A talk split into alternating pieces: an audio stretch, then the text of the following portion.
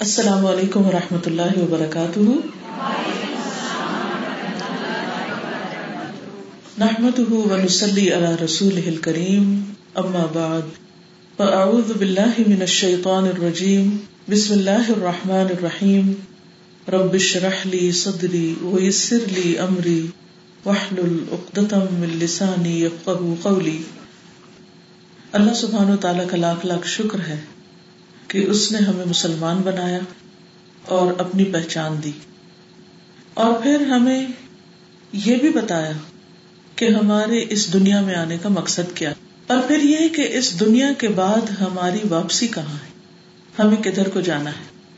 ہم سب جو دنیا میں آ چکے ہیں، یہاں ہمیشہ رہنے کے لیے نہیں۔ یہاں کبھی کوئی ہمیشہ نہیں رہا۔ سب کو واپس جانا ہے۔ مجھے بھی جانا ہے، آپ کو بھی جانا ہے۔ کامیاب وہ ہے جو اپنے اس آخری دن کی تیاری کر لے۔ اور اس کی تیاری کے لیے یہ نہایت ضروری ہے کہ ہمیں یہ پتا ہو کہ ہم کس کس مرحلے سے گزرنے والے اور وہاں کس کس چیز کی ضرورت ہوگی۔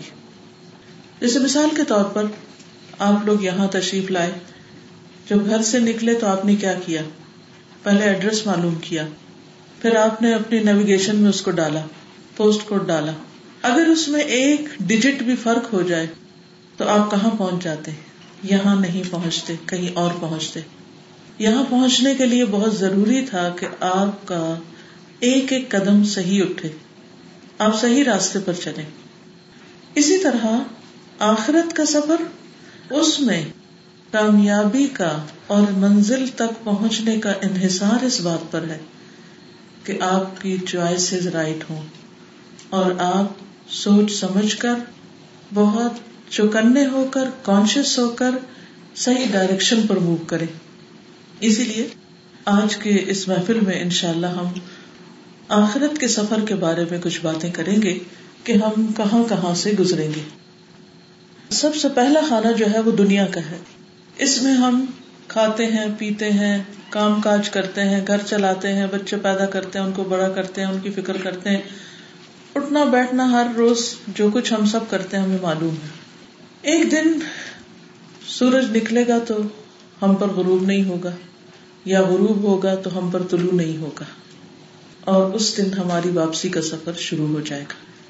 اس دنیا کے بعد پہلا مرحلہ قبر کا ہے۔ قبر کے اندر کیا ہوگا، ہم سب کو معلوم ہونا چاہیے۔ معلوم ہو بھی تو ہم بھول جاتے ہیں۔ ہمیں بار بار یاد دہانی کی ضرورت ہوتی ہے۔ قبر آخرت کی منزلوں میں سے پہلی منزل ہے۔ قبر کا عذاب کئی گناہوں کی وجہ سے ہوتا ہے۔ جن میں سر فہرست قرآن کو چھوڑ دینا، نماز چھوڑ کر سوتے رہنا، جیسے فجر کے لیے اٹھنا ہی نہ یا پھر کام سے واپس آئے اور بغیر پرواہ کیے سو گئے۔ خاص طور پر جن لوگوں کی نائٹ شفٹ ہوتی ہے، وہ دن بھر سوتے ہیں اور آج کل چونکہ دن چھوٹے ہیں، تو بعض اوقات ساری کی ساری نمازیں قزا ہو جاتی ہیں۔ تو یہ کوئی معمولی جرم نہیں ہے۔ اس کا خمیازہ انسان کو قبر میں بھی بھگتنا ہوگا۔ پھر اس کے بعد جھوٹ بولنا چگلی کھانا۔ نبی صلی اللہ علیہ وسلم ایک قبر کے پاس سے گزرے جسے عذاب ہو رہا تھا۔ تو آپ نے فرمایا کہ کسی بڑی بات پہ نہیں۔ دو قبریں تھیں جن کے پاس سے آپ گزرے فرمایا ان میں سے ایک تو چغل خور تھا۔ ادھر کی بات اٹھائی، ادھر لگائی، ادھر کی ادھر لگائی۔ اس سے آپ دیکھیں کہ کس قدر فساد ہوتا ہے۔ جب لوگ ادھر کی ادھر پہنچاتے، تو دوستوں میں لڑائی ہو جاتی، محبتیں ختم ہو جاتی۔ اور دوسرا، پیشاب کی چھینٹوں سے نہیں بچتا تھا یعنی تہارت کا اہتمام نہیں کرتا تھا۔ اسی طرح زنا، بدکاری ہومو سیکشولیٹی سود خوری قرضہ واپس نہ کرنا، اور اسی طرح کے دوسرے گنا عذاب قبر کا ذریعہ بنتے ہیں۔ اور جو چیزیں قبر کے عذاب سے نجات دیتی ہیں، وہ ہے نیک عمل جو خالص اللہ تعالی کی رضا کے لیے کیے جائیں۔ پھر اس کے عذاب سے پناہ بھی مانگنا۔ کیونکہ نبی صلی اللہ علیہ وسلم نے خصوصی طور پر دعا سکھائی ہے کہ قبر کے عذاب سے پناہ مانگی جائے اور ہر نماز کے بعد اس کو پڑھا جائے۔ سورت ملک کی تلاوت کرنا۔ اور اس کے علاوہ بھی کچھ دیگر اعمال ہیں۔ اور وہ اعمال کیا ہیں جن کے کرنے والے عذاب قبر سے محفوظ رہیں گے؟ ان میں سے ایک شہید ہے۔ کہ شہید کے اوپر عذاب قبر نہیں ہوگا۔ اسی طرح وہ جو اللہ کے راستے میں پہرا دیتا ہے، وہ جو جمعہ کے دن فوت ہو جائے، جو پیٹ کے مرض میں مر جائے۔ اسی طرح صدیقین اور بچے، دیوانے، ان لوگوں پر عذاب قبر نہیں ہوگا، یا یہ فتنا قبر میں مبتلا نہیں ہوں گے۔ باقی سب سے قبر کا حساب کتاب ہوگا۔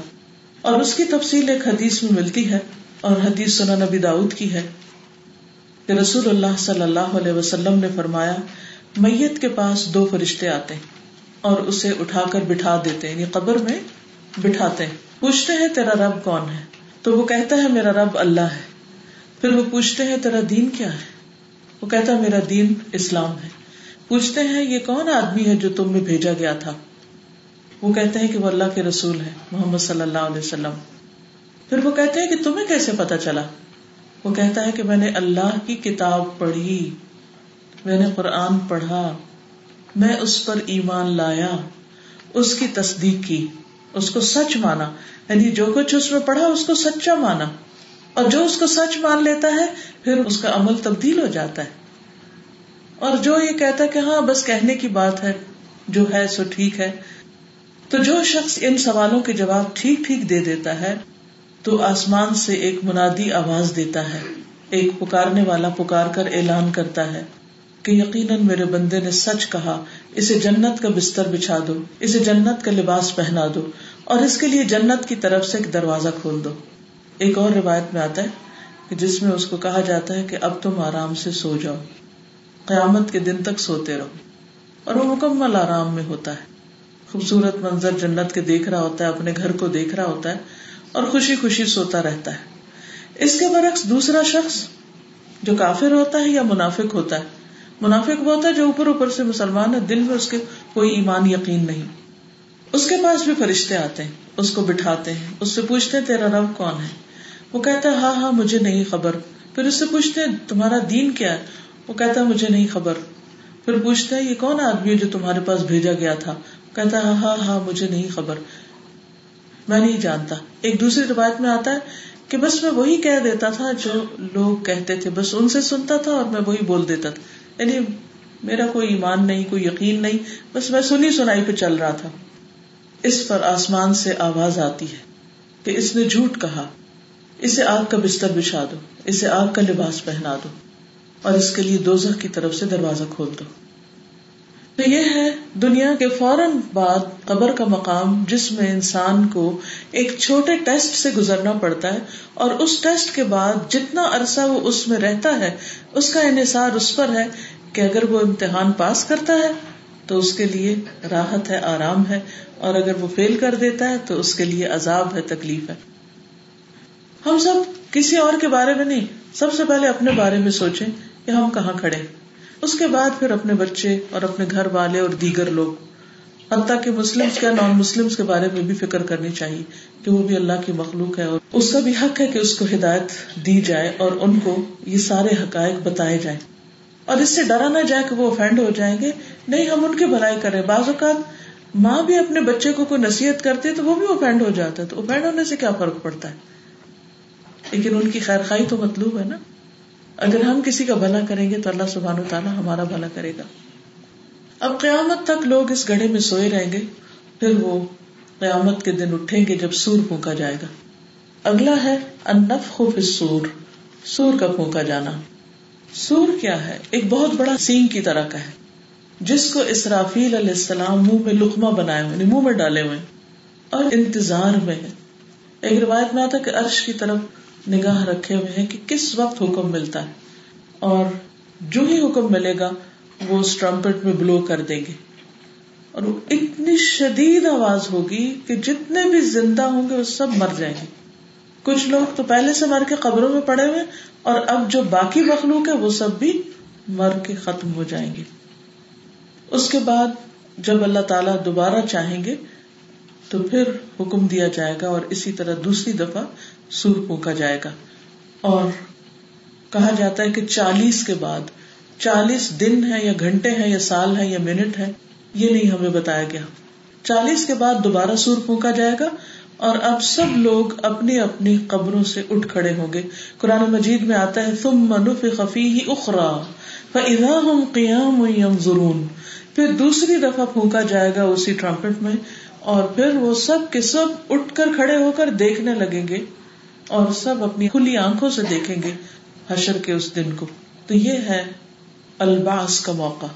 الباس یعنی جب نفق سور ہو چکے گا، تو پھر بات ہوگا یعنی دوبارہ جی اٹھنا۔ اللہ سبحان و تعالیٰ ایک بارش بھیجے گا، جس سے مردوں کے جسم اگ جائیں گے۔ ریڑھ کی جو ہڈی کا سب سے نچلا حصہ ہوتا ہے، وہ نہیں گلتا، وہ باقی رہتا ہے۔ یعنی سمجھے بیج ہے انسان کا۔ اور پھر اس سے اللہ تعالیٰ دوبارہ انسانوں کو پیدا کر دیں گے۔ اب جو پیدا ہوں گے تو اس کے بعد موت نہیں آئے گی۔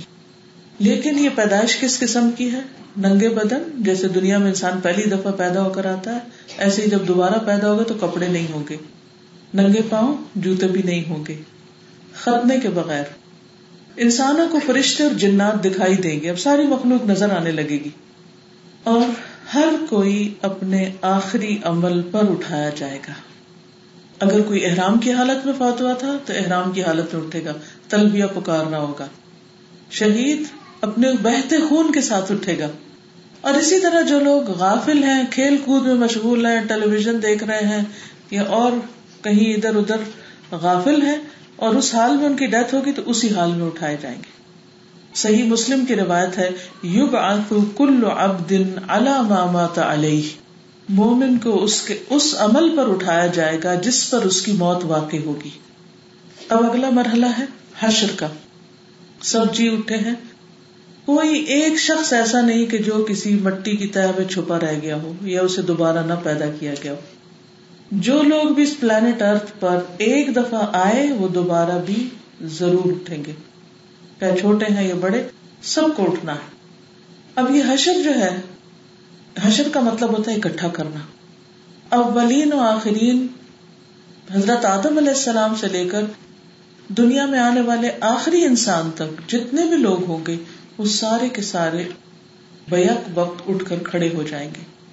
اور ان کا حال یہ ہوگا، گویا وہ نشے میں ہے وہ ترنا سا سکارا وہ ماں ہوں بھی سکارا کسی کو کسی کا ہوش نہ ہوگا۔ مدوشی کی کیفیت ہوگی۔ اور یہ دن جس میں اٹھیں گے یہ پچاس ہزار سال کے برابر ہے۔ اور دنیا کی زندگی ان کو ایک گھڑی جتنی لگے گی کہ چند لمحے ٹھہر کے آئے جس کو آج ہم پہاڑ جیسی زندگی کہتے ہیں، قیامت کے دن یہ بس لم یلبثو الا عشیتن او دہاہا صبح یا شام کا ایک پہر لگے گا دیٹس اٹ لوگ اپنے امال کے اعتبار سے پسینے میں غرق ہوں گے۔ کسی کا پسینہ ناف تک ہوگا، کسی کا، اس کی ہنسلی تک ہوگا، کسی کے منہ کو پسینے کی لگام دی جائے گی۔ اور کمزور اور متکبر لوگ آپس میں خوب لڑ جھگڑ رہے ہوں گے، ایک دوسرے کو بلیم کر رہے ہوں گے۔ جیسے دنیا میں لڑتے ہیں لوگ، پہلا دوسرے کو دوسرا، پہلے کو بلیم کرتا ہے۔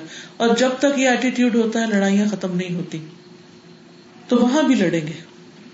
اور کافر اپنے قرین سے، شیطان اپنے جسم کے آزاد سے جھگڑے گا۔ اور اپنے ہاتھوں کو کاٹ کھائے گا کہ میں نے رسول کی بات کیوں نہ مانی؟ میں ایمان کیوں نہ لایا؟ میں نے اچھے کام کیوں نہ کیے؟ اسی طرح انسان اس بارے میں افسوس کرے گا کہ کاش وہ کچھ لوگوں کو دوست نہ بناتا، کیونکہ دوستوں کا انفلوئنس ہوتا ہے کمپنی کا اثر ہوتا ہے۔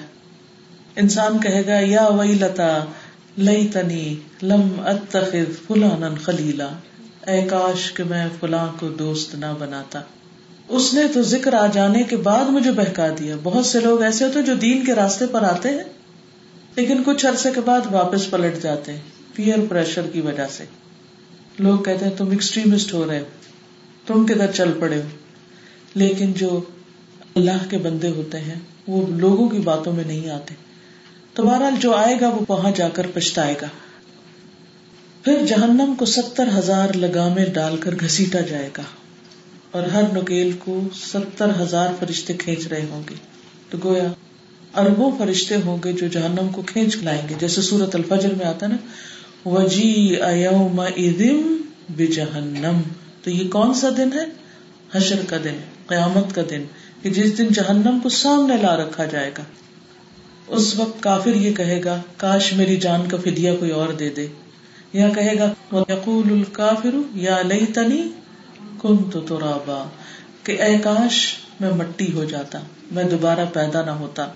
اسی طرح جو لوگ ویسے تو مسلمان ہوں گے، لیکن گناہ گار ہوں گے۔ مثلاً اگر کوئی زکات نہیں دیتا ہوگا، تو اس کے مال کو لوہے کی تختیوں یا میٹیلک پلیٹس کی شکل میں جہنم میں تپا کر اس کو لگایا جائے گا۔ متکبر لوگوں کو اس طرح اٹھایا جائے گا کہ وہ چیونٹیوں کی شکل میں ہوں گے اور لوگ ان کو لتاڑ رہے ہوں گے۔ اسی طرح غدار، دھوکے باز اور غلوب کرنے والے اور نافرمانی کرنے والے کی بےزتی کی جائے گی۔ اسے ذلیل کیا جائے گا۔ وہاں چور، تھیف، لٹیرے، اس نے جو چیز چوری کی ہوگی، اس کو ساتھ لے کر آئے گا۔ اگر کسی نے کسی کی چھوٹی سی چیز بھی اٹھائی ہے، اس کے ساتھ چپکی بھی ہوگی۔ چور کی حشر کے میدان میں سخت بےزتی ہوگی۔ چھپا نہیں سکے گا۔ مثلاً گاؤں وغیرہ میں لوگ بکریاں چرا لیتے ہیں یا بھینس چرا لیتے ہیں تو حدیث میں آتا ہے کہ وہ اس کے کندھے پر لدی ہوئی ہوگی اور وہ بل بلا رہی ہوگی بکری۔ اور کپڑا اگر چوری کیا تو پھڑ پڑا رہا ہوگا کپڑا۔ یعنی وہ اعلان کر رہا ہوگا کہ یہ جس کے اوپر میں چڑھا ہوں یہ چور ہے۔ لا تخفا من کو مخافیا کہیں کوئی چیز انسان ہائڈ نہیں کر سکے گا، چھپا نہیں سکے گا۔ جہاں تک متقی لوگ ہیں، اللہ سے ڈرنے والے۔ تو یہ دن ان کو گھبراہٹ میں نہیں ڈالے گا۔ اس دن بالکل کام ہو گئے پیسفل پرسکون۔ کیونکہ انہیں پتا تھا کہ یہ دن آنے والا ہے اور وہ پہلے سے اس کی تیاری کر رہے تھے۔ ان کی زندگی دنیا میں اللہ سے ڈرتے ہوئے گزری تھی۔ اس لیے وہاں پر وہ امن میں ہوں گے۔ کیونکہ دو ڈر اللہ تعالیٰ جمع نہیں کرے گا۔ جو دنیا میں ڈرتا ہے، وہ آخرت میں نہیں ڈرے گا۔ اور جو دنیا میں غافل اور اس کو پرواہ نہیں آخرت میں پھر وہ خوب ڈرے گا۔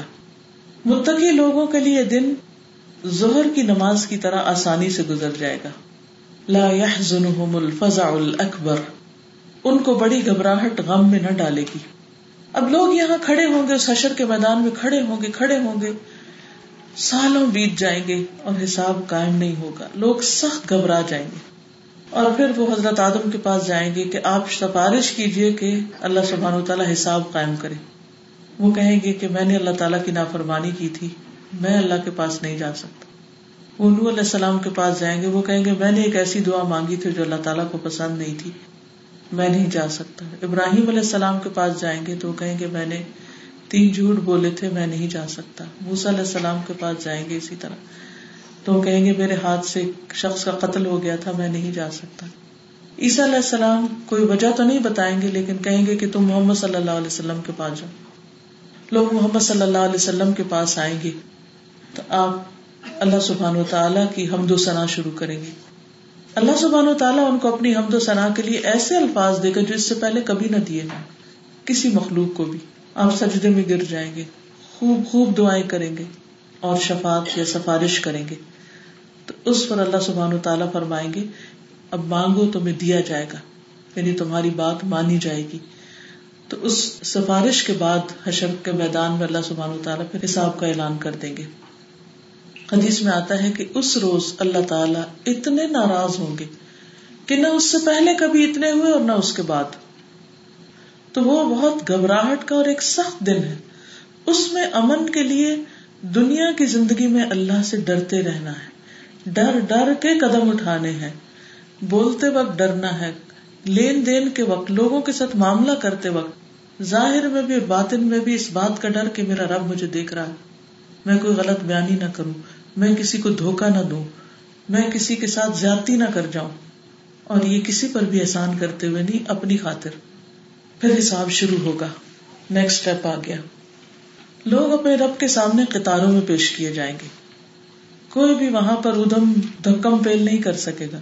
یہاں دنیا میں تو ہمیں سخت بنانی نہیں آتی۔ ذرا سا بھی کوئی موقع ہوتا ہے تو ہم ایک دوسرے کو پش کر کے چاہے وہ حضر اسود کو بوسا دینا ہو یا روزہ مبارک پر جانا ہو، ایک دوسرے کو پش کرتے یا کسی انسان سے آرڈنری انسان سے ملاقات ہو۔ تو دھیان نہیں رکھتے کہ ہم نے لائن بنانی ہے یا دوسرے کا حق نہیں مارنا۔ دوسرا کھڑا ہے، اس کو پش کر کے خود آگے ہو جاتا۔ سمجھتے ہم بہت اسمارٹ ہیں۔ تو بہرحال، اس دن لوگ اللہ تعالی کے سامنے قطاروں میں پیش کیے جائیں گے، لائن قطار۔ اور اللہ تعالیٰ ان کو ان کے اعمال دکھائے گا اور ان کے بارے میں ان سے پوچھے گا۔ اللہ تعالیٰ خود حساب لیں گے۔ ستر ہزار لوگ امت محمد صلی اللہ علیہ وسلم میں سے ایسے ہوں گے کہ جن کا حساب نہیں ہوگا۔ جو کسی قسم کا بھی شرک نہیں کریں گے اور نہ شگون لیں گے۔ اس موقع پر اللہ تعالیٰ بندوں سے پوچھیں گے کہ تم نے عمر، جوانی، دولت علم اور عہدوں کا کیا کیا؟ یہیں پر کان، آنکھ اور دل کے بارے میں پوچھا جائے گا۔ حدیث میں آتا نا کہ انسان کے قدم ٹل نہ سکیں گے، ہل نہ سکیں گے جب تک کہ وہ ان سوالوں کا جواب نہ دے دے۔ زندگی کہاں گزاری؟ جوانی میں کیا کیا؟ علم جتنا حاصل کیا، عمل کیا؟ مال کہاں سے آیا؟ کدھر خرچ کیا؟ ضائع تو نہیں کیا؟ حرام طریقے سے تو نہیں کمایا؟ حرام جگہوں پر تو نہیں لگایا؟ ان چیزوں کے بارے میں ہم سے سوال ہوگا۔ اور پھر جیسے قرآن مجید میں آتا ہے ان السمع والبصر والفؤاد کل اولئک کان عنہ مسئولا کان، آنکھ، دل، ان سب کے بارے میں سوال کیا جائے گا۔ کل اولئک کان عنہ مسئولا اب یہاں پر اللہ سبحانہ وتعالی جب پوچھیں گے تو کون جھوٹ بول سکتا ہے؟ کون غلط بیانی کر سکتا ہے؟ کون بہانا کر سکتا ہے، کوئی بھی نہیں۔ یہاں پر کافر اور منافق کا حساب ساری مخلوق کے سامنے لیا جائے گا۔ لیکن مومن کو اللہ سبحان و تعالی ایک آنر دیں گے کہ اس کے گناہوں پر پردہ ڈال کے اور اس کے حساب کو چھپا کر لیں گے۔ اور اس کے امال دکھائیں گے، اس کی سب کچھ کیا تھا نا؟ کون نہیں اقرار کرے گا؟ اور انسان سمجھے گا کہ اب تو میں گیا۔ سوچئے اگر ہمیں کوئی ہماری ایک مسٹیک بتاتا ہے نا تو ہم اس سے بھی ناراض ہو جاتے ہیں۔ کوئی ہمیں آئینہ دکھا دے تو ہم سمجھتے ہیں ہمارا دشمن ہے۔ دنیا میں بھی اپنی غلطی نہیں دیکھ سکتے۔ اور ہمیں اکثر یہ گمان ہوتا ہے کہ ہمارے میں کوئی غلطی نہیں۔ ہم سیلف رائٹیسنس کا شکار ہوتے ہیں۔ اپنے بارے میں بڑے سخت دھوکے میں جب کسی برائی کا سنتا ہے یا غلط کام کو سنتا ہے اب کہتے نہیں، یہ شکر ہے، میں نہیں ہوں۔ فوراً اپنی صفائی دینے لگتے ہیں۔ میں نہیں ہوں۔ تو جب ہمارا یہ رویہ ہو کہ ہمیں اپنے اندر کوئی غلطی نظر ہی نہ آئے، تو پھر اصلاح کیسے ہوگی؟ اصلاح تو صرف اس شخص کی ہوتی ہے جو اپنی غلطی کو مانتا ہے۔ اللہ سبحان تعالیٰ فرماتے اللہ تو زکو ان سکم اپنی پاکیزگی کے دعوے مت کرو۔ بل اللہ یو ذکی میشا اللہ ہی جس کو چاہتا ہے پاک کرتا ہے۔ تو دوسروں کی غلطیاں دیکھ کر ہمیں اپنی غلطیاں یاد کرنی چاہیے، نہ کہ اپنی صفائی پیش کرنی شروع کر دینی چاہیے۔ کہ میں ایسا نہیں ہوں۔ اور بعض اوقات کوئی کسی سے پوچھتا بھی نہیں کہ تم ایسے ہو یا نہیں۔ فوراً ہی ہماری گفتگو میں آتا، نہیں، میں ایسا نہیں۔ حالانکہ کون ہے جو گناہوں سے پاک؟ کون ہے جس میں غلطیاں نہ ہو تو بہرحال وہاں اللہ تعالیٰ جب دکھائے گا تو کوئی یہ نہیں کہے گا، نہیں نہیں، اللہ تعالیٰ میرے میں تو کوئی غلطی نہیں تھی۔ اللہ تعالیٰ کو کوئی جھوٹا قرار نہیں دے سکے گا۔ تو اس وقت انسان اپنے گناہوں کا اقرار کر لے گا۔ لیکن یہ کون کرے گا؟ بتائیے، جو آج کرتے ہیں جو کہتے ہیں لا الہ الا انت سبحانک، انی کنت من الظالم اللہ میں گناہ گار ہوں، میں خطا کار ہوں۔ جب یہ احساس ہوتا ہے تو انسان کی اصلاح کا عمل شروع ہو جاتا ہے۔ وہ اپنی ایک ایک غلطی کے پیچھے خود پڑ جاتا ہے، جیسے کوئی کسی دشمن کے پیچھے پڑتے، کیونکہ یہ غلطیاں، یہ گناہ ہمارے دشمن ہیں۔ پھر ایسا انسان اپنی ایک ایک چیز سے نفرت کرتا ہے جہاں وہ غلطی کرتا ہے۔ ایسے انسان کو اللہ تعالیٰ اس کی غلطیاں دکھا بھی دیتے ہیں۔ اور جو یہ سمجھے کہ ہم نے تو کوئی غلطی نہیں، ان کو نہ غلطیاں نظر آتی ہیں، نہ اس کی توفیق ہوتی اور نہ وہ اصلاح کا عمل شروع ہوتا ہے۔ اور وہ اسی دھوکے میں دنیا میں رہتے ہیں اور اسی دھوکے کی حالت میں مر جاتے ہیں۔ آئینہ دیکھ کر اپنے داغ تسلیم کرنے چاہیے۔ جو دنیا میں مانتے رہیں گے، وہ قیامت کے دن بھی اقرار کر لیں گے۔ اور جب اقرار کر لیں گے حالت اتنی بری ہوگی اس وقت بھی کہ انسان سمجھے گا کہ بس اب میں مارا گیا۔ بڑا مشکل مرحلہ ہے وہ۔ دنیا میں غلطی دیکھنا مشکل ترین کام ہے نا۔ آپ کسی سے پوچھے میری کیا غلطی اگر وہ بتائے تو ہو سکتا ہے آئندہ آپ اس سے بات بھی نہ کریں۔ تو جب وہ مان جائے گا اور اس کو اتنا ڈر لگے گا کہ اب میری تو نجات مشکل ہے، تو اللہ تعالیٰ اس سے فرمائے گا ستر تو علیہ کبھی دنیا وہ انا اب یوم میں نے دنیا میں ان گناہوں پہ پردہ ڈال دیا تھا۔ میں آج تم کو یہ معاف کرتا ہوں۔ لیکن جو لوگ دنیا میں دوسروں کے ایپ کھولتے رہتے ہیں، دوسروں کی برائیوں کے پیچھے پڑے رہتے ہیں۔ کچھ لوگوں کا بڑا دل پسند مشغلہ ہوتا ہے کہ وہ دوسروں کے ایپ اچھالے دوسروں کی غلطیوں کو ہائی لائٹ کرے اور اس پر وہ خوش ہوتے ہیں۔ تو پھر آپ دیکھیے کہ جو دنیا میں دوسروں کو رسوا کرتے ہیں، قیامت کے دن اللہ سبحان و تعالیٰ ان کے آبوں پہ کیسے پردہ ڈالے گا؟ اور کیوں ڈالے گا؟ حدیث میں آتا ہے، من ستر مسلم ستر اللہ یوم القیامہ. جو کسی مسلمان کا ایب یا پردہ پوشی کرے گا ایب چھپائے گا۔ کوئی غلطی دیکھی، گناہ دیکھا، اس کو ڈھانپ دے گا، اس کو ذکر نہیں کرے گا کہیں۔ سطر اللہ یوم القیامہ، قیامت کے دن اللہ تعالیٰ اس کو ڈھانک دے گا، اس کو چھپا دے گا۔ کہ دنیا میں دوسروں کے آپ چھپا دیتا، ان کی غلطیوں کو معاف کر دیتا۔ لیکن آج دیکھیے ہمارے شوہروں میں اگر کوئی غلطی ہو تو ہم اس کے ساتھ کیا کرتے ہیں؟ بتائیے۔ ادھر اما کو بتا ادھر بہن کو بتا ادھر جو مل گیا اس کو بتانا شروع کر دیتے۔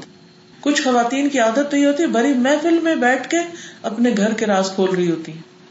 پھر اگر اتنے محبوب رشتوں کے ساتھ ہم اتنا ظالمانہ برتاؤ کرتے ہیں، تو سوچیے باقیوں کے ساتھ کیا کریں گے؟ کچھ لوگ تو اپنے ماں باپ کو بھی معاف نہیں کرتے۔ وہ فوت بھی بےچارے ہو جائے تب بھی نہیں معاف کرتے۔ تب بھی کچھ نہ کچھ شکوے چلے رہتے اتنے خود غرض کہ وہ صرف اپنی ذات کا پتا ہے کہ مجھے کیا چاہیے، یہ نہیں پتا کہ کسی اور کا بھی کوئی حق ہوتا ہے۔ پھر اسی طرح بچوں کے بارے میں، دوستوں کے بارے میں، دنیا بھر کے لوگوں کے بارے میں ان کے پاس خوب خبریں ہوتی۔ تو اس مشغلے کو چھوڑ دیجیے جو اپنے ایبوں کے پیچھے لگ جاتا ہے، پھر اس سے دوسروں کے ایب نظر نہیں آتے۔ آپ دیکھیے، دوسروں کی بھی فکر کرنی چاہیے کہ ان کی غلطی دور ہو جائے۔ لیکن اس سے زیادہ کس کی فکر کرنی چاہیے کہ اس کی غلطی دور؟ خود اپنی۔ کیونکہ اگر ہمارے اندر کوئی خامی رہ گئی تو اس کا نقصان کس کو ہوگا؟ خود اپنے کو ہوگا۔ تو عقل مند وہ ہے جو اپنی غلطیوں کی اصلاح کے پیچھے لگ جائے اور دوسروں کو معاف کرتا رہے۔ پھر اسی طرح سب سے پہلے امت محمد صلی اللہ علیہ وسلم کا حساب ہوگا۔ اور اعمال میں سب سے پہلے نماز کا فیصلہ ہوگا۔ اب ہم اپنی اپنی نمازوں کو بھی دیکھ لیں، پوری بھی ہے یا نہیں؟ اور جو پڑھی ہیں ان میں خوشبو خزو کتنا ہے؟ اور صحیح طور پر روح سجدہ، یہ سب کچھ کرتے بھی ہیں کہ نہیں؟ کئی نماز کی چوری میں تو نہیں لگے رہتے اور پھر حقوق العباد میں خون کا حساب یعنی بندوں پہ ہونے والے مظالم کا حساب کتاب۔ پھر اس کے بعد انسان کا نامہ اعمال اس کو دیا جائے گا۔ جب نامہ اعمال پھیلایا جائے گا تو ہر کوئی اپنے عمل کے مطابق امال نامہ پکڑے گا۔ اب اس میں آپ دیکھیے، اگلے مرحلے پر آ جائیے۔ تطائر صحیح پہ پھیلا دیے جائیں گے۔ اور ہر شخص اپنا اپنا امال نامہ لے گا۔ کیسے؟ جو نیک ہوگا اس کے دائیں ہاتھ میں دیا جائے گا، جو برا ہوگا اس کے بائیں ہاتھ میں، اور وہ اپنا ہاتھ پیچھے کر لے گا۔ یا پیچھے سے ہی لیں گے۔ یہ نامہ امال ایسا ہوگا کہ اس نے نہ کوئی چھوٹی چیز اور نہ کوئی بڑی کچھ بھی نہیں چھوڑی ہوگی۔ لا يغادر صغيرة ولا كبيرة الا احصاها اب اگلا سٹیپ ہوگا، اور وہ ہے میزان۔ میزان، حقیقی میزان۔ باقاعدہ ایک ترازو نصب کر دیا جائے گا سب کے سامنے، اور اس میں امال نامے تولے جائیں گے، تاکہ لوگوں کو ان کی نیکیوں یا برائیوں کے مطابق بدلا دیا جائے۔ اگر کسی کے امال نامے بھاری ہیں اور جتنے بھاری ہیں، جتنی زیادہ نیکیاں، ان کا جنت میں درجہ اتنا ہی بڑا ہوگا، اتنا ہی بلند ہوگا۔ اور جس کی کم ہے تو اتنی کم، اور اگر برابر ہے تو ان کو قنطرہ پہ روک لیا جائے گا، اور اگر نیکیاں کم ہے تو جاننا میں پھینک دیا جائے گا۔ اس ترازو میں انسانوں کو بھی تولا جائے گا، ان کے امال نامے بھی تولے جائیں گے، عمل بھی تولے جائیں گے، عمل کو پرسونیفائی کر دیا جائے گا، اور اسی طرح امال کے رجسٹر بھی تولے جائیں گے۔ اسی لیے انسان کہے گا مال حاضل کتاب یعنی کتاب کی شکل میں ہوں گی۔ لا يغادر صغيرة ولا كبيرة الا احصاها۔ کہ اس نے نہ کوئی چھوٹی بات چھوڑی، نہ بڑی چھوڑی، سب اس میں لکھی ہوئی ہوگی۔ پھر اس کے بعد دو کلمات ایسے جو میزان میں بہت بھاری سب کو پتا ہے۔ سبحان اللہ و بحمدہ۔ سبحان اللہ العظیم۔ زبان پہ بڑے ہلکے ہیں، پڑھتے ہوئے کچھ مشکل نہیں۔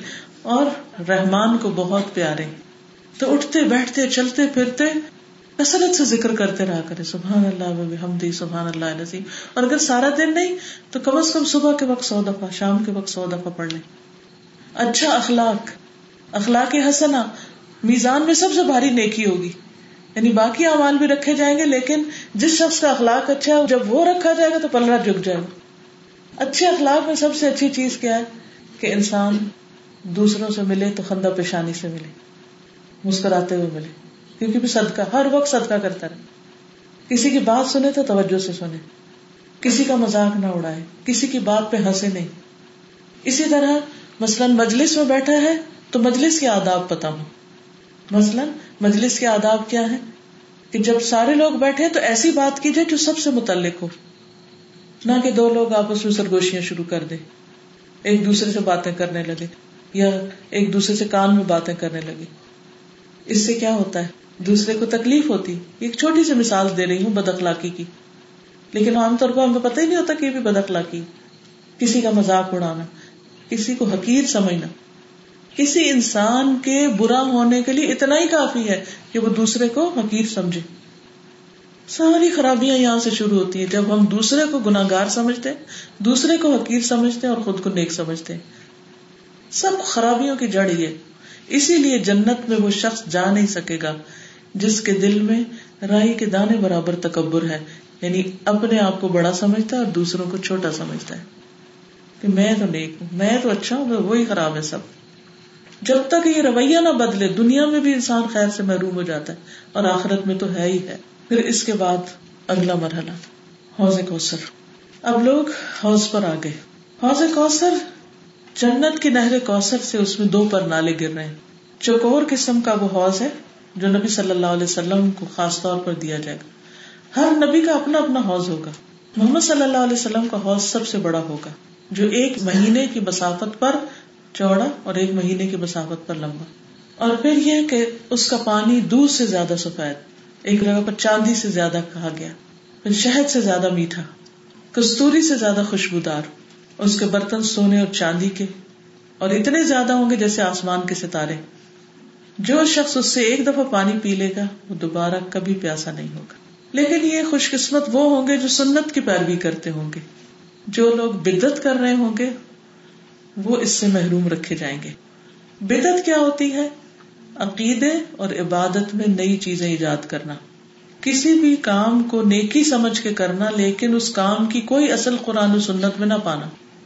نبی صلی اللہ علیہ وسلم نے فرمایا، لوگوں، میں حوض کوثر پر تم سے پہلے موجود ہوں گا۔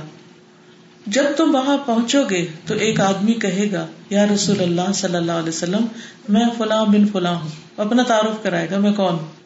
دوسرا کہے گا، میں فلاں بن فلاں ہوں۔ میں انہیں جواب دوں گا کہ تمہارا نصب تو مجھے پتا چل گیا کہ تم کس کے بچے ہو، لیکن میرے بعد تم نے دین میں بدعت ایجاد کر لی تھی اور تم الٹے پاؤں پھر گئے تھے۔ یعنی اپنی یہ پہچان مت کراؤ کہ تم کس کی اولاد ہو، بلکہ اپنی یہ پہچان کراؤ تم کرتے کیا رہے میرے ہی دین پر رہے یا اپنے طرف سے کوئی دین گڑ لیا؟ تو جو شخص اپنی طرف سے کوئی دین گڑ لے گا، وہ نبی صلی اللہ علیہ وسلم کے پاس حوض پر نہیں پہنچے گا۔ اس لیے دین میں بدعت جو ہے، یہ بڑی خطرناک چیز ہے، کیونکہ انسان ان کو نیکی سمجھ کے کر رہا ہوتا ہے۔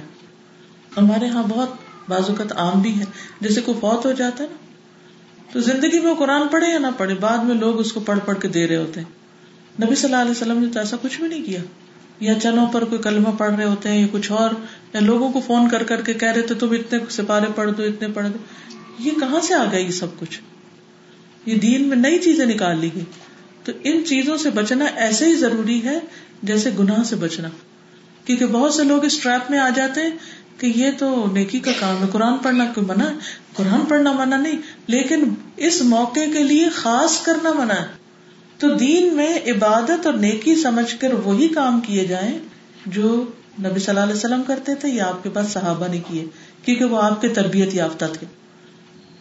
بہرحال اب پانی پی لیا، سیراب ہو گئے، ٹھنڈے ہو گئے، لیکن ابھی بھی کام ختم نہیں ہوا۔ اب مومنوں کا ایک اور امتحان۔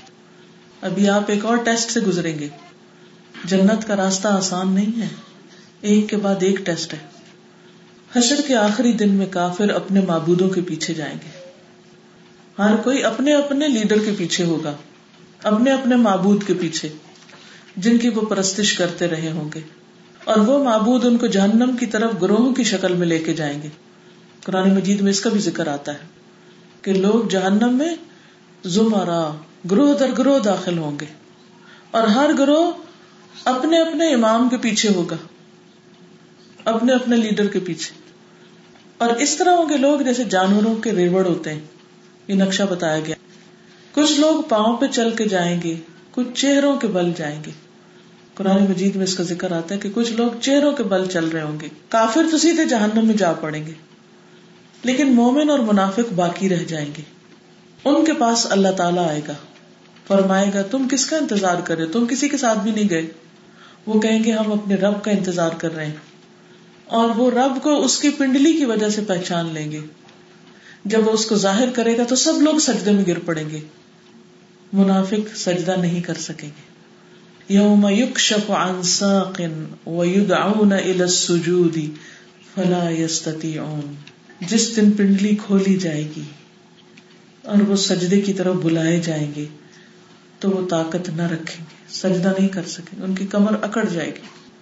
کیوں؟ وقت کان سجود سالمون۔ انہیں سجدے کی طرف بلایا جاتا تھا اور وہ صحیح سلامت تھے دنیا میں اور وہ سجدہ نہیں کرتے تھے۔ دنیا میں نمازوں کی پابندی نہیں کرتے تھے، نماز کا اہتمام نہیں کرتے تھے۔ نمازوں میں غفلت اور سستی کے مرتکب ہوتے تھے۔ اللہ ان سلاتہم ساہون ایسے لوگ جہنم میں گر پڑیں گے۔ وہ سجدہ نہیں کریں گے۔ اب کیا ہوگا؟ جو رب کے پیچھے جانے والے ہیں یعنی منافق تو جہنم میں چلے جائیں گے، اور جو رب کے پیچھے جانے والے ہیں، وہ اب سرات پر سے گزریں گے۔ اللہ اکبر۔ ایک امتحان کے بعد ایک امتحان۔ اب پل سرات نصب کر دیا جائے گا۔ این جہنم کے اوپر۔ اللہ تعالیٰ اہل ایمان کو نور دے گا اور منافقوں کا نور بج جائے گا۔ وہ نور مانگیں گے اہل ایمان سے، لیکن ان کو نور نہیں دیا جائے گا۔ ان سے کہا جائے گا، جاؤ پیچھے، اپنا نور تلاش کرو۔ یہ پل تلوار سے زیادہ تیز اور بال سے باریک ہے۔ یہ ایک ٹیسٹ ہوگا اور اس سے گزر کر ہی جنت میں جایا جا سکتا ہے۔ اور ہر شخص کو اس پر یعنی ہر مومن کو اس سے گزرنا ہے۔ وہ امن کم اللہ واردہ کانا اللہ ربی کا حتم کوئی ایسا نہیں کہ جو اس کے اوپر سے نہ گزرے۔ یہ تیرے رب کا پکا فیصلہ ہے۔ تو تیار رہے اس دن اس پل پر سے گزرنے کو۔ نبی صلی اللہ علیہ وسلم نے بتا دیا کہ وہ پھسلن والا راستہ ہے۔ اس پر لوہے کے کنڈے لگے ہوئے ہیں، جیسے سادان کے کانٹے ہوں۔ امانت اور سلا رحمی وہاں آ جائے گی۔ امانت میں خیانت کرنے والے ان کو پکڑ لے گی۔ وہ آگے نہیں جا سکیں گے۔ وہ کانٹے ہوں گے جو پکڑ کے نیچے گرا دیں گے۔ جیسے وہ کرینس کے اوپر لگے ہوتے ہیں نا بڑے بڑے پتھر اٹھا کے دوسری طرف پھینک دیتی اسی طرح ان کو بھی اٹھا کے نیچے پھینک دیں گے وہ کانٹ اس وقت مومنوں کو ان کے عمل کے مطابق نور دیا جائے گا۔ کچھ لوگوں کا نور بہت بلند ہوگا۔ ایسے جیسے پہاڑ، اونچا، خوب نور والے۔ اور سب سے کم درجے کا نور اس کا ہوگا جس کے پاؤں کے انگوٹھے کے کنارے میں نور ہوگا۔ بس تھوڑا سا۔ اور اس سے وہ روشنی ہوگی۔ تو ہر شخص کا نور اس کے عمل کے مطابق ہوگا۔ پھر اسی طرح ہر شخص اپنے عمل کی رفتار سے پل پار کرے گا۔ کچھ لوگ آم جھپکنے کی دیر میں پل پار کر چکے ہوں گے۔ کچھ لوگ بجلی چمکنے کی دیر میں۔ کچھ تیز آندھی کی شکل میں۔ کچھ پرندوں کی پرواز میں۔ کچھ عمدہ نسل کے گھوڑے اور اونٹ کی شکل میں۔ کچھ خود دوڑنے والے انسان کی طرح اور کچھ گھسٹ گھسٹ کے پار کر رہے ہوں گے۔ یہ فرق کس چیز کا ہوگا؟ اعمال کا۔ جو دنیا میں جتنی تیزی کے ساتھ نیکی کی طرف گئے، وہاں بھی تیزی کے ساتھ ہی جنت میں پہنچ جائیں گے۔ اور جو دنیا میں سستی کرتے ہوئے اور کبھی ادھر کبھی ادھر، تو ان کا حال وہاں بھی یہی ہوگا۔ تو کچھ لوگ صحیح سلامت پار ہو جائیں گے، کچھ زخمی کر کے چھوڑ دیے جائیں گے، کچھ کو جہنم میں الٹا پھینکا جائے گا۔ تو تین طرح کے لوگ ہوں گے یہاں بھی۔ اب آپ دیکھیے کہ پچھلے امتحان پاس کر آئے ہیں، لیکن ابھی بھی پھر ٹیسٹ میں تو منافقین سارے یہاں پر جہنم میں گر پڑیں گے، وہ آگے نہیں جا سکیں گے۔ اب جہنم کیسی اگلا مرحلہ۔ اس میں کافر داخل ہوں گے، منافق داخل ہوں گے، اور مومنوں میں سے جو کبیرہ گناہوں کا ارتکاب کرنے والے، جو بغیر توبہ کے مر گئے۔ جہنم کے سات دروازے وہ دنیا کی آگ سے ستر گنا زیادہ شدید ہے اس میں کافر کی جسامت بہت زیادہ ہو جائے گی، بہت موٹے ہو جائیں گے۔ موٹے لوگوں کو زیادہ گرمی لگتی ہے عام طور خود سوچیے کہ جسم جتنا بڑا ہوگا، اتنی تکلیف زیادہ ہوگی۔ تو کافر کی جسامت اور بھاری کر دی جائے گی تاکہ وہ عذاب کا مزہ چکتا رہے۔ اس کے دونوں کندھوں کے درمیان تین دن کی مسافت ہوگی۔ اتنا موٹا، اتنا بڑا۔ ایک ایک جو ڈاڑ ہوگی وہ پہاڑ برابر۔ کتنی بھیانک شکلیں بن جائیں گی لوگوں۔ دنیا میں تو ذرا سے چند پاؤنڈ جسم پہ چڑھ جائے نا تو ہماری نیندیں اڑ جاتی ہے کہ شیپ اور فگر خراب ہو گیا۔ وہاں شیپ اور فگر کا کیا ہوگا؟ کھال بھی بہت موٹی ہو جائے گی، جو جلائی جائے گی اور دن میں کئی دفعہ بدلی جائے گی۔ پینے کے لیے کھولتا ہوا پانی دیا جائے گا، جو انتڑیوں کے ٹکڑے ٹکڑے کر دے گا۔ کھانا تھور اور پیپ اور زخموں کا خون ہوگا۔ کبھی آپ نے کڑوی دوا پی ہو تو آپ کو اندازہ ہو سکتا ہے کہ جہنم کا تھور کتنا کڑوا ہوگا۔ سب سے کم عذاب اس شخص کو ہوگا جس کے پاؤں کے نیچے دو انگارے ہوں گے۔ اس کا دماغ اس وجہ سے جوش کھا رہا ہوگا۔ اور جہنم کی ڈیپتھ بہت زیادہ۔ اگر پیدا ہوتے ہوئے بچے کو اس میں پھینکا جائے تو ستر سال کا بوڑھا ہو جائے گا، جب تک وہ وہاں پہنچے گا۔ اوپر سے گرتی ہوئی چیز کتنی تیزی سے جاتی۔ اس کا ایندھن کافر اور منافق ہوں گے اور پتھر۔ اس کی ہوا گرم لو ہے، اس کا سایہ گرم دھوئے کا ہے۔ وہ سب کچھ کھا جائے گی، کچھ بھی باقی نہ چھوڑے گی۔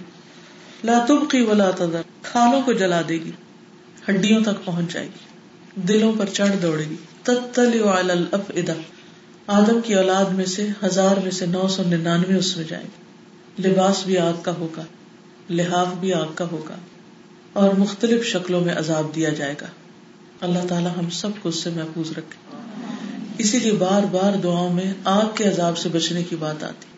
اگرچہ کافر اور منافق جائیں گے، لیکن اہل ایمان میں سے بھی جو کبیرہ گناہ کر کے توبہ کیے بغیر مرے، وہ اپنے گناہ بھگت کر پھر نکلیں گے۔ توبہ کون نہیں کرتا؟ جو کہتا ہے میں گناہ کرتا ہی نہیں، میری تو غلطی کوئی نہیں۔ کس کا تو دھوکا ہے۔ تو یہ دعا مانگنی چاہیے کہ اللہ مجھے میرے ایپ دکھا دے، تاکہ میں توبہ کر سکوں۔ ایک روز کسی نے مجھے فون کر کے کہا کہ جب میں دعا مانگنے لگتی ہوں، مجھے سمجھ ہی نہیں آتی کہ کیا مانگوں۔ سب سے زیادہ تو ہمیں جہنم کی آگ سے رہائی مانگنی چاہیے، کہ اللہ تعالیٰ اس میں نہ گرے۔ بہت سخت چیز ہے۔ فقط فاز۔ جو آگ سے بچا لیا گیا اور جنت میں داخل کر دیا کہ وہ کامیاب ہوا۔ وہ ہے اصل کامیابی۔ پھر اس کے بعد پل تو پار ہو گیا۔ اب کیا جنت میں؟ نہیں، ابھی ایک اور پل ہے۔ کنترا جب مومن آگ سے نکل جائیں گے اور دوسرے مومن جو آگ میں نہیں جائیں گے، وہ کنترا پہ روک لیے جائیں گے، جو جنت اور دوزخ کے درمیان میں ہوگا۔ تو وہ جو دنیا میں ایک دوسرے پہ ظلم کیے تھے، ساس نے بہو پر اور بہو نے ساس پر، لیکن دونوں ہی بڑی نمازی تھی بڑے نیک کام کرتی تھی، لیکن ایک دوسرے پہ جاتی۔ تو اب یہ ادلا بدلا ہوگا۔ جتنی جس نے جس کے ساتھ زیادتیاں کی ہوں گی، خواہ وہ جنت میں دونوں جانے والے، ان کے دل بھی صاف کیے جائیں گے اور ایک دوسرے کو نیکیاں دلوا دی جائیں گی تاکہ جو ظالم ہے، اس کا درجہ کم ہو جائے اور جو مظلوم ہے، اس کا اونچا ہو جائے۔ کیونکہ جنت کے سو درجے ہیں تو ہر کوئی اپنے عمل کے مطابق وہاں پہنچے گا۔ جب لوگوں کو پاک صاف کر دیا جائے گا اور کاٹ چھاٹ کر کے ہر چیز فٹ کر دی جائے گی، تو جنت میں داخل ہونے کی اجازت دی جائے گی۔ اور ہر شخص کو جنت میں اپنے گھر کا خوب پتا ہوگا۔ قرآن مجید میں بھی جنت میں داخلے سے پہلے دلوں کی صفائی کا ذکر آتا ہے۔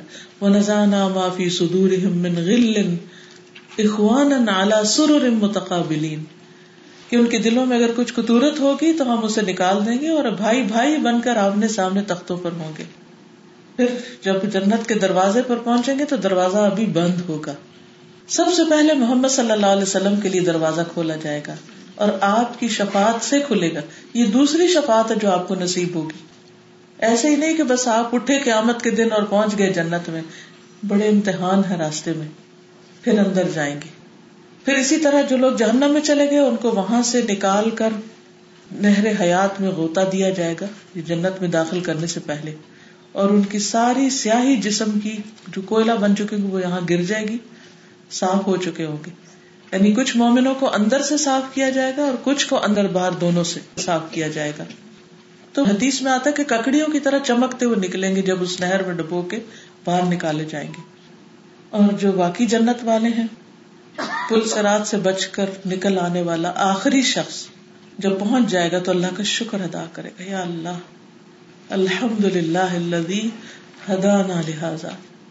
وما کنہ اللہ اللہ اللہ کا شکر جس نے ہمیں یہ راستہ دکھایا. ہم یہ راستہ پانے والے نہ تھے اگر اللہ ہم کو نہ دکھاتا. تو اس کو بھی جنت کے پاس نہر میں لے جایا جائے گا، وہ غسل کرے گا اور اس کی طرف اہل جنت کی خوشبو اور رنگ لوٹ آئیں گے۔ نہلا دھلا کے خوشبو لگا کے جنت میں داخل۔ اور مومن اپنے گھر کو ایسے پہچانے گا، وہ جنت کے جیسے دنیا میں اپنے گھر کو پہچانتا ہے۔ اور مومنوں کے لیے جو جنت اللہ تعالیٰ نے تعمیر کی ہے، سونے اور چاندی کی اینٹوں سے، اور اس کا گارا کستوری کا ہے، اس کے سنگریز موتی کے ہیں یا کے۔ جنتیں بھی مختلف طرح کی ہوں گی، لیکن ایک جنت کی مثال ہے اس کی مٹی زعفران کی جنت کے آٹھ دروازے ہوں گے۔ ایک دروازے کی چوڑائی تین دن کی مسافت کی ہوگی، اتنا کھلا دروازہ ہوگا۔ پھر بھی جنت میں بھیڑ لگی ہوگی ان دروازوں بہت لوگ وہاں بھی جانے والے ہوں۔ اور امت محمد صلی اللہ علیہ وسلم سب سے پہلے داخل کی جائے گی۔ جنت کے جو سو درجے ہیں تو ہر دو درجے کے بیچ میں اتنا فاصلہ ہوگا جتنا زمین اور آسمان کا ہے۔ سب سے اونچی جنت جنت الفردوس ہے۔ وہیں سے باقی جنتوں کی نہریں جاری ہوتی ہیں۔ اس جنت کے اوپر پھر رحمان کا عرش اس کی نہریں بغیر کھالیاں بنانے کے چلتی ہیں۔ مومن ان کو جہاں چاہے گا لے جائے گا۔ اس کی نہریں شہد، دودھ، شراب اور پانی کی ہے اس کا کھانا ہمیشہ کا ہوگا، قریب ہوگا، متی ہوگا۔ اس میں ایک خیمہ کھوکھلے موتی کا ہوگا۔ اس کی چوڑائی سات میل کی ہوگی یعنی موتی کے اندر رہ رہے ہوں گے۔ اس کے ہر کنارے میں گھر کے افراد رہتے ہوں گے۔ اس کے رہنے والے بے ریش اور بے بال اور سرمگی آنکھوں والے ہوں گے۔ ان کی جوانی کبھی ختم نہ ہوگی۔ ان کے کپڑے کبھی پرانے نہیں ہوں گے۔ ان کے بالوں کو سنوارنے کے لیے سونے کی کنگیاں ہوں گی۔ ان کا پسینہ کستوری کی خوشبو ہوگا۔ ان کی عورتیں خوبصورت، کماری، ہم عمر اور ناز و انداز دکھانے والی ہوں گی۔ سب سے پہلے نبی صلی اللہ علیہ وسلم اور امبیا داخل ہوں گے۔ سب سے چھوٹے درجے کا جنتی وہ ہوگا جو خواہش کرے گا، تو اس کی خواہش سے دس گنا زیادہ جنت اس کو دی جائے گی۔ وہاں کے خادم چھوٹی عمر کے بچے ہوں گے، جیسے بکھرے ہوئے موتی۔ اور جنت کی سب سے عظیم نعمت اللہ کا دیدار ہوگی۔ اور اس کی رضامندی اور جنت میں ہمیشہ رہنا۔ جنت میں داخل ہونے کے بعد پہلا کھانا جو پیش کیا جائے گا وہ مچھلی کی کلیجی کا ٹکڑا ہوگا۔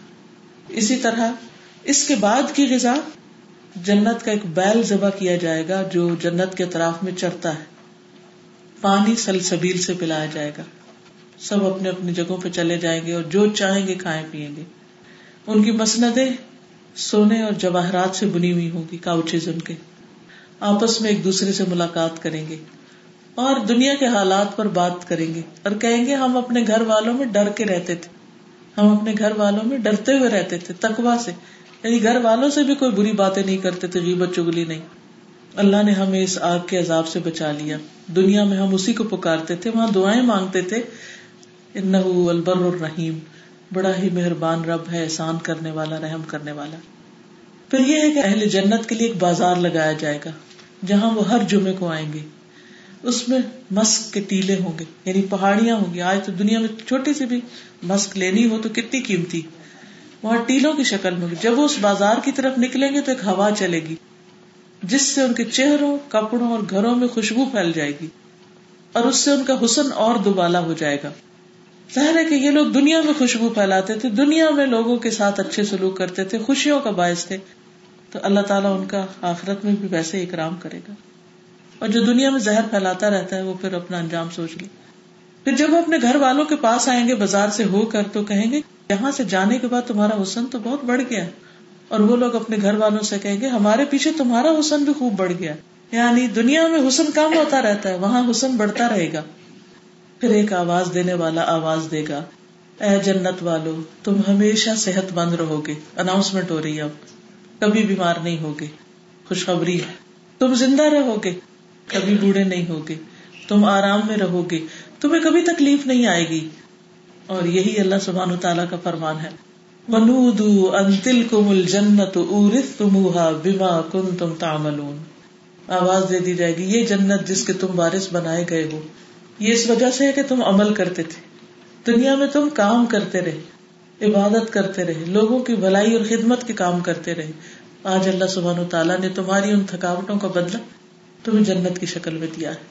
اور سب سے بڑی چیز اللہ کا دیدار، جب جنتی جنت میں داخل ہو جائیں گے اور جہنمی جہنم میں چلے جائیں گے تو جنتیوں کو پکار کے کہا جائے گا، اے اہل جنت، اللہ کا تم سے ایک وعدہ ابھی باقی ہے۔ ایک وعدہ ابھی پورا ہونا ہے۔ جنتی کہیں گے، وہ کیا ہے؟ کیا اللہ تعالیٰ آپ نے ہمارے میزان بھاری نہیں کر دیے؟ وہ جہاں ہمارے امال نامے تولے گئے تھے۔ ہمارے امالہ میں ہمارے دائیں ہاتھوں میں نہیں دے دیے گئے۔ اور ہمیں جہنم سے بچا کر جنت میں داخل نہیں کر دیا گیا۔ اس کے جواب میں حجاب اٹھا دیا جائے گا اور اللہ تعالیٰ ان کے لیے تجلی فرمائے گا۔ یعنی وہ اتنے شکر گزار ہوں گے کہ کہیں گے اللہ تعالیٰ آپ نے ہمیں یہ بھی دیا، یہ بھی دیا، یہ بھی دیا۔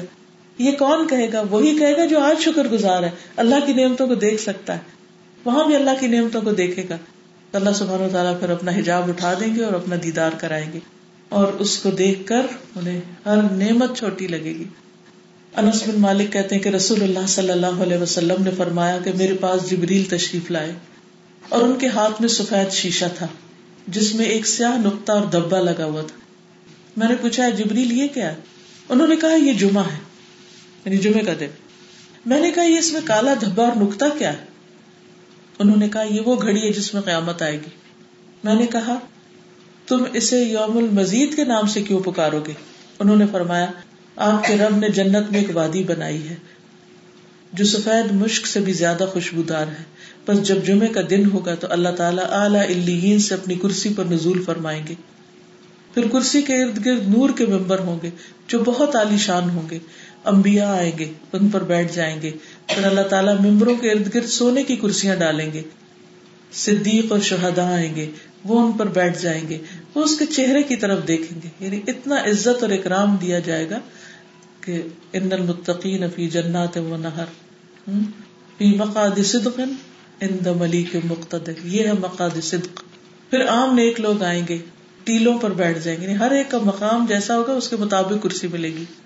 پھر ان کے لیے ان کا رب اپنا جلوہ فرمائے گا یعنی اپنے آپ کو دکھائے گا۔ یہاں تک کہ اس کے چہرے کی طرف دیکھیں گے، وہ فرمائے گا، میں وہ ہوں جس نے تم سے اپنا وعدہ سچ کر دکھایا۔ میں نے تم پر اپنی نعمت پوری کر دی۔ یہ وہ مقام ہے جس میں میں اپنے بندوں کی تکریم کر رہا ہوں۔ سو تم مجھ سے مانگ لو۔ چنانچہ وہ یہ سوال کریں گے کہ، اے اللہ، تو ہم سے راضی ہو جا۔ یہ کون کہے گا؟ جسے آج فکر ہے کہ میرا رب مجھ سے راضی ہو جائے۔ اللہ تعالیٰ فرمائے گا کہ میں راضی ہوں تم سے۔ اسی وجہ سے میں نے تمہیں اس گھر میں اتارا ہے اور تم کو تکریم دی یعنی عزت دی ہے۔ تم مجھ سے کچھ اور مانگ لو۔ پھر وہ مانگیں گے، حتیٰ کہ ان کی خواہش ختم ہو جائے گی، کچھ اور نہیں رہے گا۔ یعنی انہیں اور کچھ نہیں چاہیے ہوگا۔ اس وقت اللہ تعالیٰ اپنا آپ اپنا چہرہ دکھائیں گے کہ جس کا کوئی تصور بھی نہیں کر سکتا، دنیا میں سوچ بھی نہیں سکتا۔ اور جب وہ اللہ تعالیٰ کا چہرہ دیکھ لیں گے تو پھر کسی اور چیز کی طلب ہی نہیں رہے گی۔ اسی لیے اس کو یوم المزید کے نام سے بھی پکارا جاتا ہے کہ یوم المزید ہوگا۔ جنت کی نعمتوں میں سب سے بڑی نعمت اللہ تعالیٰ کی رضامندی ہے۔ اور جنت جنت کی باقی ساری نعمتیں انسان بھول جائے گا جب اللہ راضی ہو جائے۔ گا اور رضوان اللہ اکبر۔ جنت اور جہنم میں پہنچنے کے بعد موت کو ذبح کر دیا جائے گا۔ جنت والوں پہ بھی کبھی موت نہیں آئے گی اور جہنم والوں پر بھی موت نہیں آئے گی۔ ہر کوئی اپنے آخری اور اصلی انجام کو پہنچ جائے گا۔ یہ ہے ٹھکانا یہ ہے مقام، یہ ہے جگہ جہاں ہم نے پہنچنا ہے اور ان سارے مرحلوں سے ہو کر پہنچنا ہے۔ فمن شاء اتخذ الى ربه سبیلا۔ اب جس کا جی چاہے اپنے رب کی طرف جانے کا راستہ بنا لے۔ مما تشا اللہ اللہ جب تک اللہ نہ چاہے تم کیا چاہو گے؟ یہ آئے جب ہم کہتے ہیں تو ہم کہتے اچھا اللہ نہیں چاہتا تو ہم کیا کر سکتے نہیں، اس کا مطلب یہ ہے کہ اور زیادہ دعا مانگو کہ یا رب، تو ہمیں ان نعمتوں سے نواز۔ واخر دعوانا ان الحمد للہ رب العالمین۔ سبحانک اللہم و بحمدک۔ اشہد اللہ الہ الا انت۔ استغفرک و اتوب الیک۔